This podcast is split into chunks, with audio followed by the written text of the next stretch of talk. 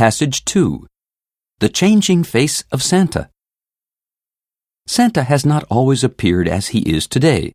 The beginnings of the Santa story arise from a genuine person called St. Nicholas. St. Nicholas was an affluent man, and many stories allude to his generosity. One legend tells of him dropping bags of gold down chimneys, where they landed in the stockings hung from the fireplace to dry. In 1823, the poem A Visit from St. Nicholas began to breathe fresh life into the ancient figure of St. Nicholas. The lines evoke a jolly man who is chubby and plump.